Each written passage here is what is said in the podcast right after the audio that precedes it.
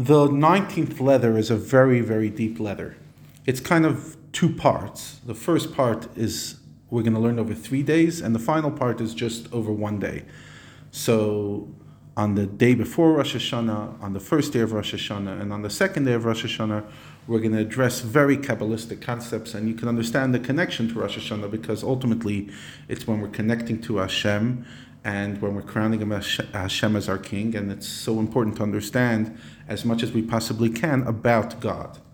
So let's begin. In the Arizal's great book Likutei Torah, the Arizal is the master of Kabbalah, and pretty much all Kabbalah after the Arizal follows his understanding. It's the Kabbalah of Ari, especially the Tanya. It's very much based on the Arizal. So he, he writes that Moshe Rabbeinu's spiritual sight, his vision, did not reach all the way to the internal part of Chachma of Atzilut. Now don't freeze. Remember, there's four worlds. Atzilut, Bria, Yitzira, Asiya. Atzilut is the highest. Within each of these four worlds is the ten Sfirot, Chachma down to Malchut. So Chachma is the highest. So within Atzilut, the highest level is Chachma. So think of it as four worlds, each of 10, 40 different levels. Obviously, there's much more. And this is level one of 40. And within it, there's the external and the internal. And he was only able to see the external light, not the internal. His spiritual sight reached the Acharayim, the external of Chachma, the part that already goes into the next level. You see, each each sphira, each level has, as we spoke about, an internal element which is for itself, the light that is for itself, in other words, not to share with others.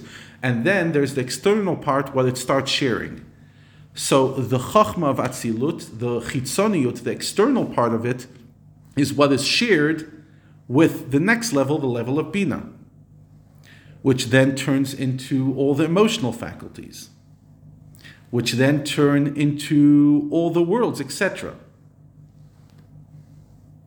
So Moshe Rabbeinu was able to see into the internal parts of all the other levels, but not of Chachma. In other words, Torah comes from Hashem. Now, Torah descends through various levels until it comes into the way we understand it. In other words, the way we discussed about very physical things is the way Torah has not been diluted, but been evolved or devolved through the various worlds it had to go down with. So Moshe Rabbeinu, who was Mr. Torah man, was able to understand the Torah, but not at the level of pnimiyut of Chachma, but only at the external part of Chachma, which then manifests in Bina and then goes into the various emotional faculties, that he was able to understand. He was able to apprehend the internal parts of the emotional action faculties. But he was not able to go any higher when it comes to the internal, only the external. As Hashem tells Moshe in the Torah, when Moshe asked Hashem, please show me your glory, Hashem says, You'll only see my back, not my front. Kabbalah explains, You'll only see the external of the, of the light, not the internal. Now, it says that Moshe was a prophet like no other. Nobody ever able, was able to reach the level of prophecy like Moshe.